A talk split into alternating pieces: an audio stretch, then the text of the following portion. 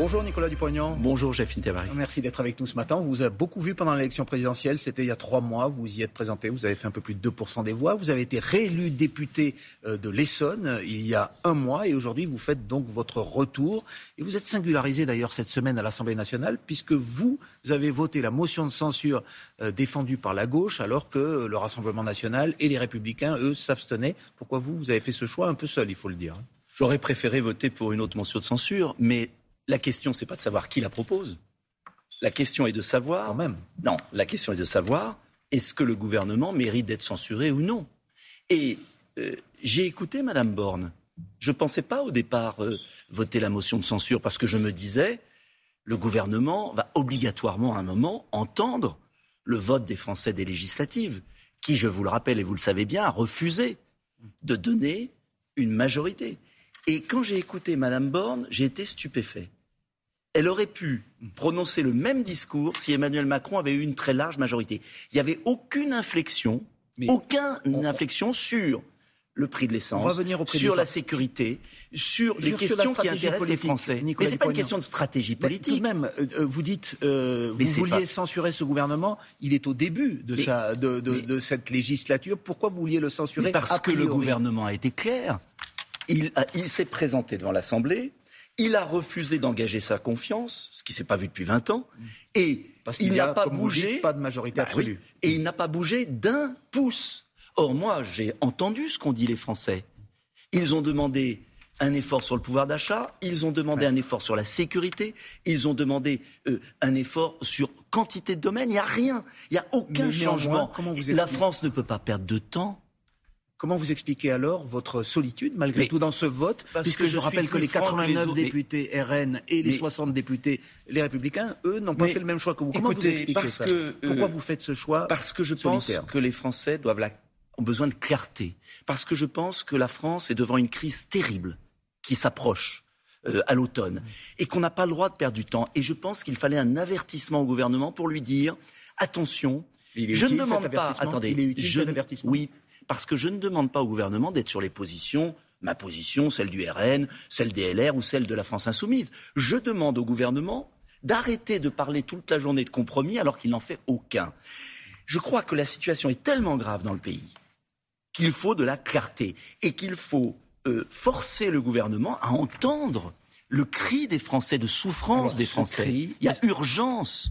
On ne peut pas attendre. On ne peut pas perdre du temps dans des jeux politiciens. Monsieur Dupont-Aignan, le cri des Français, l'urgence, elle va être évoquée malgré tout la semaine prochaine à l'occasion de la discussion sur la loi sur le pouvoir d'achat. Vous savez déjà que vous allez repousser cette loi ou vous êtes prêt à l'écouter et éventuellement à la voter? Je, rappelle là encore que le Rassemblement national n'a pas exclu de la voter cette loi. Je Quelle est votre position? Je voterai les dispositions positives c'est-à-dire, par exemple, ce que je réclame depuis des années, l'indexation des pensions de retraite, même si le rattrapage est insuffisant. En revanche, je suis stupéfait que le gouvernement n'entende pas euh, l'inquiétude des Français sur le prix de l'essence. Nous sommes le pays le plus taxé au monde. Il faut notamment, je propose depuis des années, supprimer une originalité française, un scandale français qui est la TVA sur la taxe. On a la TIPP, la taxe sur l'essence, on a la TVA, et nous sommes le seul pays au monde, sans doute, à avoir une taxe sur la taxe. Ça coûterait combien Ça coûterait 6 à 7 milliards d'euros. Et l'État peut se le permettre avec la dette qu'il a déjà contractée oh, suite... Bah, la dette, c'est M. Macron qui l'a faite. Mais, pour, aider les Français au moment de, de la crise du Covid. J'ai une proposition, parce que moi j'ai écrit un livre sur où va le pognon. Et euh, vous avez raison. S'il s'agit de dépenser pour dépenser, c'est impossible. Donc, où on trouve les 7 milliards les 7 milliards, une taxation sur les super profits des compagnies pétrolières qui, à chaque fois qu'ils vendent un litre d'essence, se gavent de surprofit. Total ou des autres ont le droit de faire des profits pour investir, bien évidemment. Mais en revanche, des surprofits pour profiter de la hausse des prix de l'essence sur le dos des Français, c'est du racket. Je n'accepte pas le racket. Qu'on mette en place. L'Angleterre l'a fait, l'Italie l'a fait, et j'estime que la priorité, c'est pas pour faire plaisir aux Français c'est parce que les Français travaillent avec leur voiture. Et qu'aujourd'hui, quand vous avez un litre à 2 euros, 2,30 euros, vous ne pouvez plus travailler. Donc c'est pas un problème, c'est les PME, c'est les taxis, ce sont les livreurs, ce sont les artisans qui peuvent plus vivre. Ça fait peut-être partie des compromis euh, que le, le mais président. il veut pas de compromis. Vous, avez cette sensation, vous avez cette bah, non pas sensation, mais Bah, moi, la, discussion parlementaire n'a pas sérieux. commencé. Mais elle a Il y commencé, il y a eu... Non, mais non, attendez. il y a eu des travaux en commission. Mais il y vous eu ne des travaux en pas commission, quand il ils ne veulent pas bouger d'un iota. Eh bien, j'appelle les Français euh, à écrire aux parlementaires de la majorité, à, bouger pour dire on ne peut pas continuer à ne pas entendre la souffrance des gens quand on sait qu'il y a des dialogue de économies. parce que le président parle de compromis. Mais il parle de compromis, mais il n'en fait jamais. Mais on est au début de la discussion, encore une fois. on n'est pas au Attendez, Madame Borne a fait un discours, le président a fait un discours. Il y a eu des amendements refusés en commission des finances, pas que de moi, de gens très euh, respectables, euh, Monsieur de Courson, des centristes. Donc, si vous voulez, le président, c'est je suis sourd, je n'entends rien, Mais je est continue. légitime néanmoins à, Mais bien sûr à est vouloir légitime. appliquer la Mais- politique pour laquelle il a été élu Non, attention. Euh, le président est légitime, il a été élu. Moi, je respecte les institutions. En revanche, il y a une assemblée et les Français ont dit on ne veut pas lui donner les pleins pouvoirs. On veut qu'il l'écoute. En fait, il fait semblant d'écouter. Et donc, il y a un moment, il faut dire les choses en face. Parce que ce qui compte, c'est la vie des, des Français, c'est leur capacité à travailler. Puisqu'on parle du carburant, de l'énergie, son appel à la sobriété, notamment parce qu'il y a une tension sans précédent due à la guerre en Ukraine. Parce Vous que je regrette, c'est qu'on ne traite pas la cause. C'est qu'on précipite la France dans cette guerre.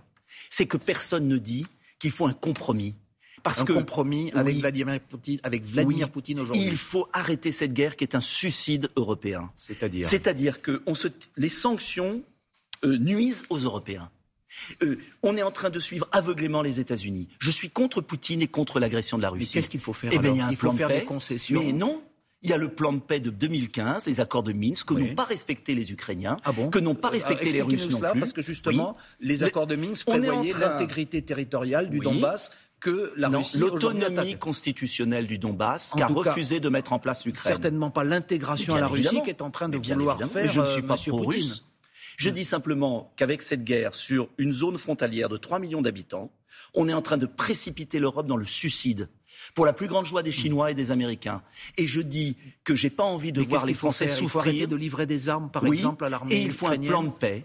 Parce que M. Poutine a fait une grave erreur. M. Poutine a commis une agression. Il faut lui permettre un recul, retrait des troupes russes, cesser le feu, autonomie du Donbass, neutralité de l'Ukraine. Mais il faudra bien l'entendre. Comment s'est faut- la guerre du Vietnam? Comment s'est finie la guerre en Irak? Comment s'est fini les guerres?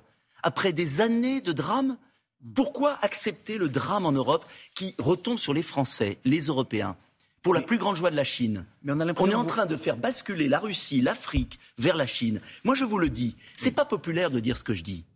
Mais il faudra bien la paix un jour avec la Russie. Et il faut commencer Mais le, maintenant. le président Macron l'a dit aussi qu'il faudra bien Mais la il- paix, il y aura un le avenir fait avec pas, la Russie. aveuglement les États-Unis. Vous trouvez, lorsqu'il a parlé, par exemple, à Vladimir Poutine au début du Et au conflit, début, oui. est-ce qu'il n'a pas Mais tenté lui aussi des solutions Mais il a diplomatiques abandonné. Mais Et je vous le dis, si on ne le fait pas, c'est le continent européen qui se suicide au profit des États-Unis et de la Chine. Je vois pas l'intérêt. Monsieur Dupont-Aignan, est-ce que C'est vous l'Europe renvoyez... qui est en train de sombrer.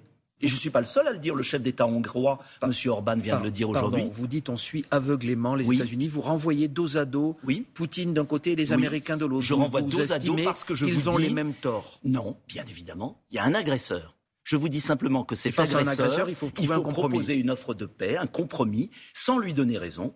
Mais il faudra bien sortir par la paix, ne serait-ce que pour que les Ukrainiens ne souffrent pas davantage. Et on peut arriver à la paix parce que Vladimir Poutine est aussi en péril. La Russie souffre. Il bien- va bien falloir un jour sortir de cette guerre. Et c'est le courage que j'ai de dire on peut ne pas céder à Et Poutine vous et, pensez que les de Français la sont de votre avis Je majoritairement pense que les Français sont très inquiets qu'on les précipite vers une guerre qui est, un, encore une fois, Ils la perte de l'Europe.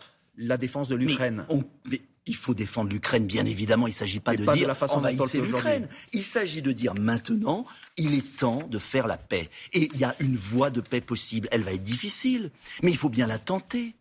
Et bien entendu vos arguments ce matin. Merci Je vous beaucoup, remercie. Nicolas Dupont-Aignan. Bonne journée, suite de Télématin. Merci messieurs, bon week-end.